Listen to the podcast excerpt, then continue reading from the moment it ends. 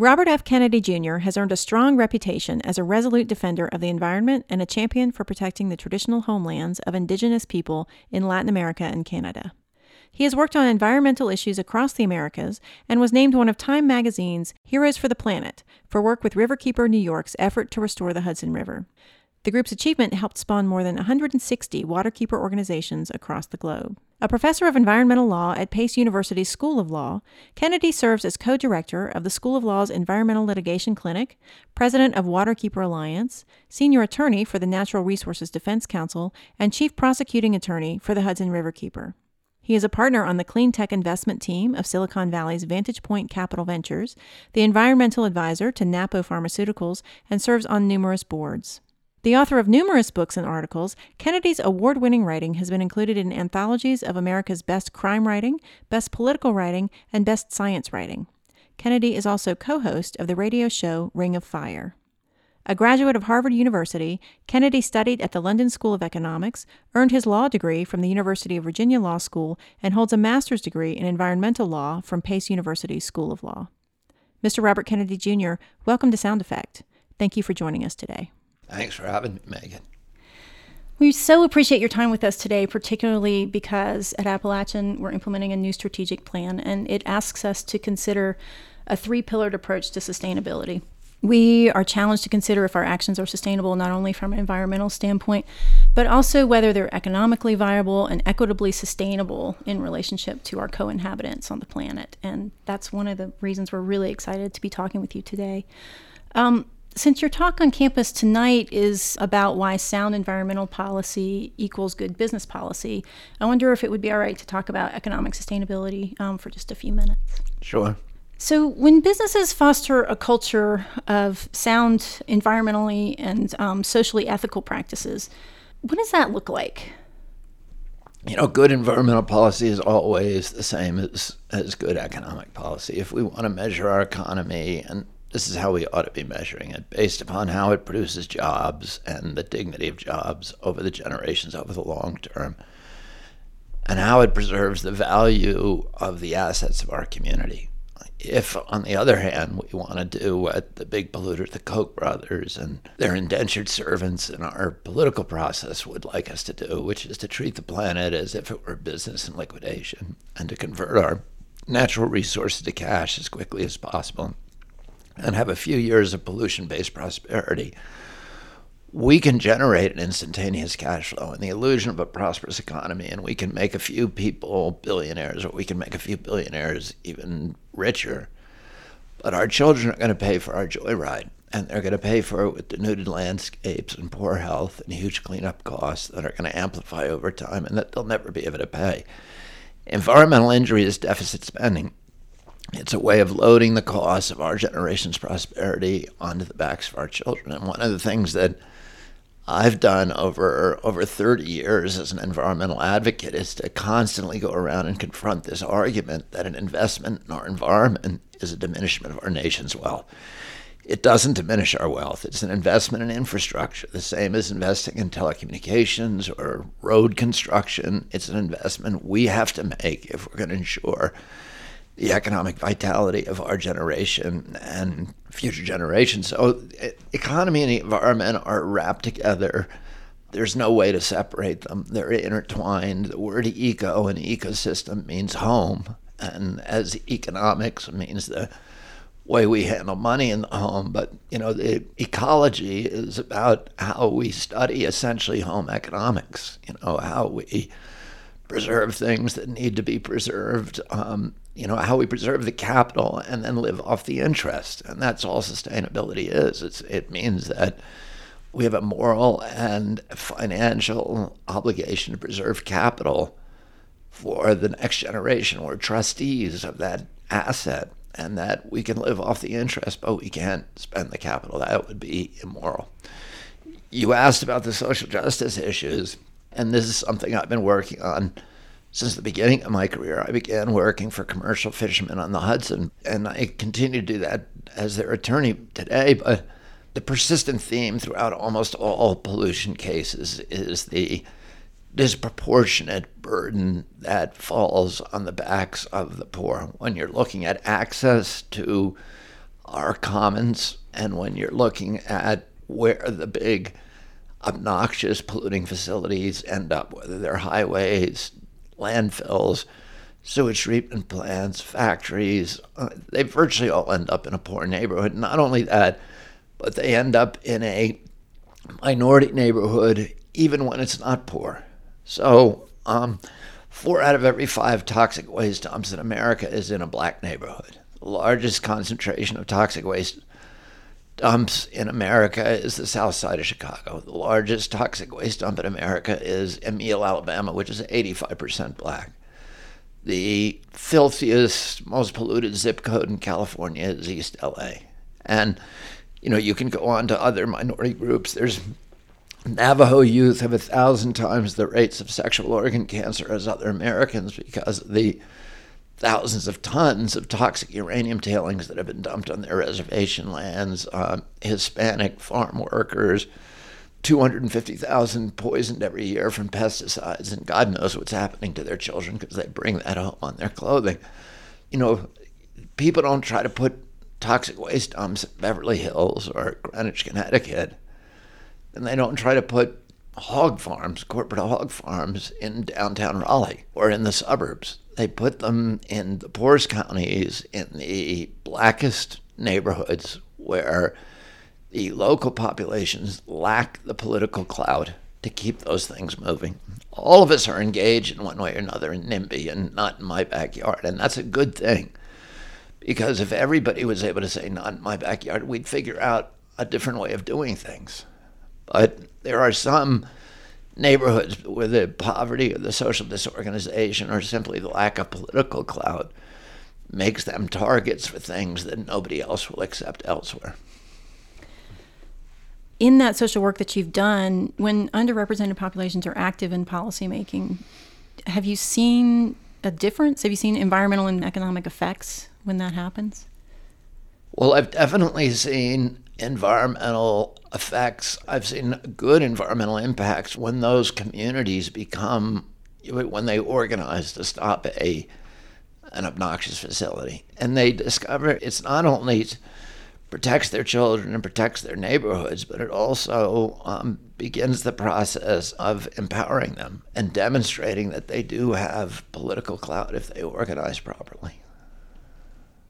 When businesses create you know economically sustainable products or when they're branding economically i mean uh, environmentally sustainable brands you know to me that that almost feels like it has this niche appeal right so there's a certain base of us that are willing to or able to or make sacrifices to um, pay more in some cases for brands that um, that are more, I guess, socially aware and socially responsible, environmentally aware and environmentally responsible. Do you see a shift? Do you see an ability for us as a system, as an economic system, to shift to that being more of a broad based appeal instead of just a niche appeal? Well, it's not gonna, it probably won't come so much from consumer demand as it will from legislation. And that's why I always say to people when they ask what they can do for the environment, if there's one thing, it's to focus on politics. It's much more important to choose the right politician than it is to choose the right automobile or light bulb. Because the political system really dictates our, our values. You can't really change human nature. People are going to pursue ultimately what they think is the best choices for themselves and their families given various circumstances. It's, there's an economic rule called tragedy of the commons that says, you know, if it's up to you, you're going to catch the last fish in the sea because that's in your interest, even though it'll exterminate that fish for everybody else. It's still in your best interest to do that. So we all work subject to that law. And so the, the way that we incentivize good behavior is by changing the laws so that we function the way that a market is supposed to function, which is to reward good behavior, which is efficiency, to punish bad behavior, which is inefficiency and waste. And there's a lot of different ways that you can do that. You can mandate higher corporate average fuel efficiency standards for automobiles. You can require LED lighting, or you can just require lighting that has certain efficiencies in terms of the quality of light it produces and also the, the energy efficiency of the bulb. You can mandate energy efficiencies not only in lights but appliances. And those are things that we ought to be doing so that you can't make a car and you can't market a car in this country unless it gets 40 miles per gallon. You can't build a light bulb that is an Edison light bulb. They've banned Edison light bulbs in Europe. We should only have LED light bulbs. Um, LED light bulbs are better for us individually as well. But it's an initial investment for the consumer that a lot of times people won't take because they get sticker shy. Sure, yeah. But in the long run, if that LED bulb is going to pay you back in a year, it's better for you. So an LED bulb typically costs, if you if you have the local subsidies, about seven dollars for a new LED 60 watt bulb. An Edison bulb of the same wattage will cost about 79 cents, but the Edison bulb will use $14 of energy in a year if you left it on the whole year, whereas the LED bulb will only use a dollar of energy. So theoretically, if you were going to leave that bulb on all year, you would make your money back in half a year. And then the 79 cent bulb will break after a year. The LED will last for 25 or 30 years. So it's a better choice for you, but you won't always make that choice because of, of sticker fear. Right. So, is there room for sustainability in a capitalist economic system? I would say that's the best system. If we had true free market capitalism, and that to me would be the solution for virtually all of our environmental problems, if you had true free markets where actors in the marketplace were forced to pay the true costs of bringing their products to market, and they weren't allowed to externalize those costs, or they at least had to pay for the externalities. So, a true free market promotes efficiency. Efficiency means the elimination of waste, and pollution is waste. A true free market would force us to properly value our natural resources, and it's the undervaluation of those resources that cause us to use them wastefully. In a true free market, you can't make yourself rich without making your neighbors rich and without enriching your community. But what polluters do is they make themselves rich by making everybody else poor they raise standards of living for themselves by lowering quality of life for the rest of us. And they do that by escaping the discipline of the free market. You show me a polluter, I'll show you a subsidy. I'll show you a fat cat using political clout to escape the discipline of the free market and force the public to pay his production costs.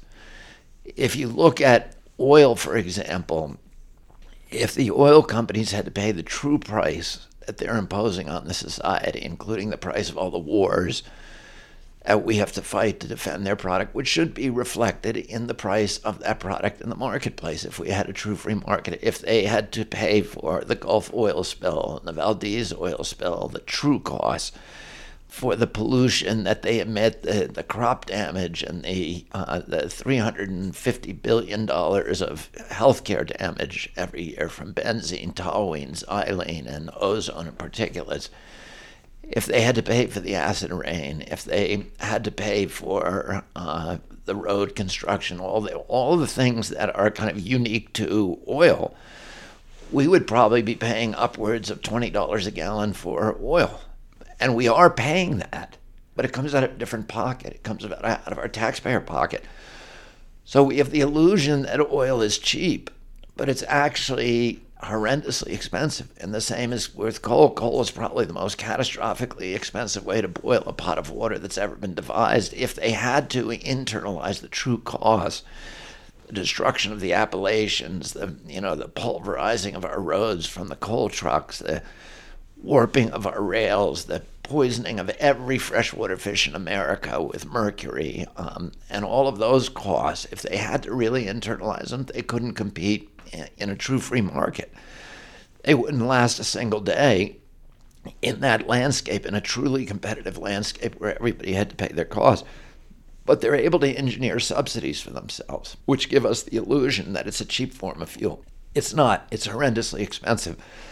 But that's because the incumbents, the carbon cronies and the nukes, have been able to use their huge profits to subvert the political system, to buy politicians to continue these subsidies, to continue their domination of a marketplace for a product that no longer makes any economic sense.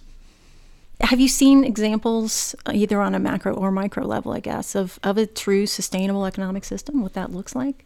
There are small examples of that, but there's also, you know, there's nations that have made themselves more sustainable. There's a number of nations that have made efforts to decarbonize their economies, and in every case, they've experienced you know, extraordinary and almost instantaneous prosperity. Iceland in 1970 was the poorest country in Europe. It was the uh, it was 100% dependent on imported coal and oil. It made a deliberate decision to decarbonize, and there was a lot of local resistance, but it, nevertheless, it went forward and did that. Today, Iceland is uh, 95% of its energy grid from, comes from geothermal, and Iceland during the 15 year period that they made that transition went from the poorest country in Europe to the fourth wealthiest country by GDP on earth, solely because of what happened with their decision to decarbonize. Unfortunately for Iceland, they spent virtually all of that newfound wealth on bundled derivatives. So they're once again the poorest country in Europe, but their rebound is happening much quicker than the rest of Europe. Scandinavia, for example, Sweden decided in 1996 to decarbonize its society. It slapped a $150 ton tax on carbon. It closed, incidentally, its nuclear power plants at the same time. And what happened in Sweden was that vacuum, thousands of entrepreneurs rushed into that vacuum to fill it with new forms of energy generation wind, solar, thermal, geothermal, tidal energy putrid garbage, sawmill waste, and Sweden's economy has gone up by 50% during the intervening years, while its energy use has dropped by about 10%.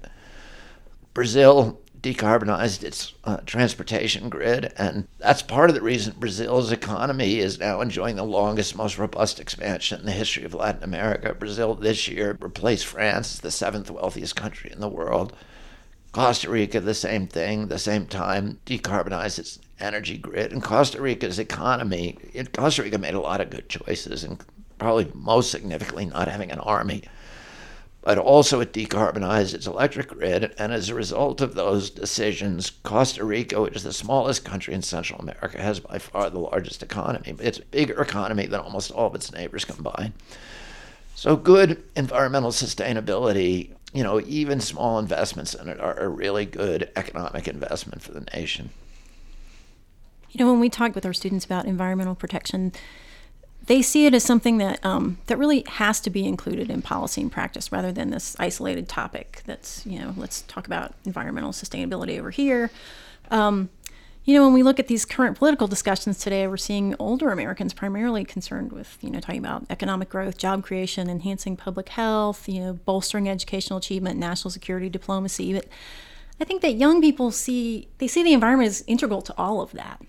But in these major public discussions, it's almost like environmentalism and environmental discussions, they're still sidelined, I guess, to some extent. Do you see a generation of millennials changing this paradigm? Do you see um, do you see that that shift happening? And if so, what do you think that means for the future?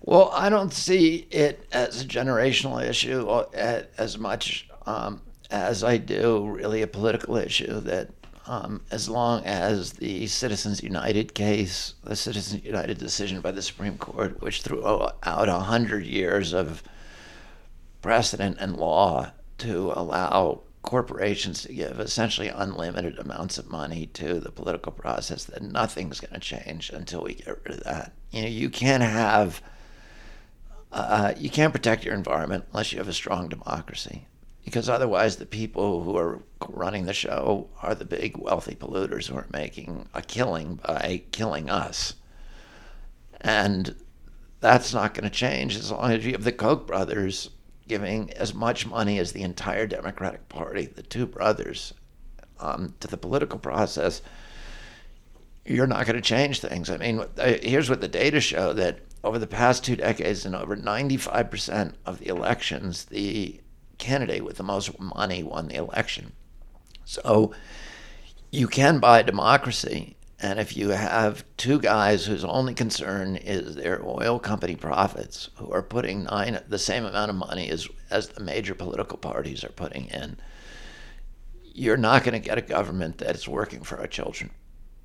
So, one of the things that I wanted to ask you, and this is uh, my final question, is um, one of the things that I think is kind of related to this discussion is we're seeing a shift in the way that our students are talking about problem solving in general. And this may be a generational trend uh, in the US, I think, but but I think it's also because here at Appalachian we really emphasize service learning here and our students are expected to work in local communities here in Boone, but also, you know, in communities around the world. And so they really um, are expected to see and understand and and we see this transformation in their lives when they start to make that local to global connection.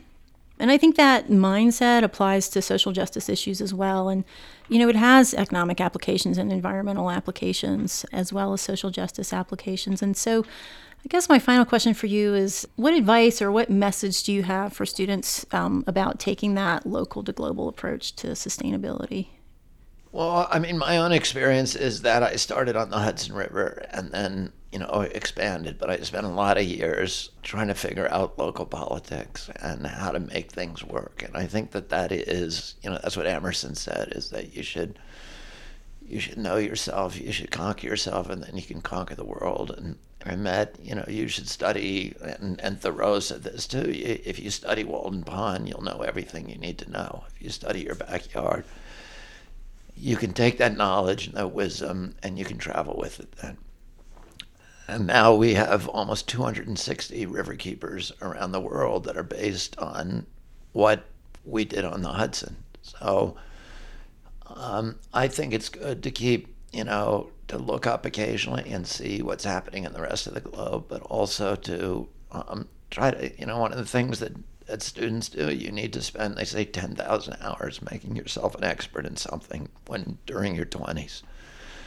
And if you make yourself really good at one thing, it automatically makes you good at a lot of other things. And so, from an environmental standpoint, you know, that's why think globally, act locally, I think is so important and effective and true. Our actions have to be in our backyard, at least at the outset, and then we can go global. Well, Robert Kennedy Jr., it's been a pleasure speaking with you today. Um, you know, we've got experts from across our state and really, you know, some from across the nation coming to our campus to talk about issues just like this right now. And I know that your words here today and also tonight are going to be inspirational as, as we move forward with this work. So thank you so much. Thanks, Megan.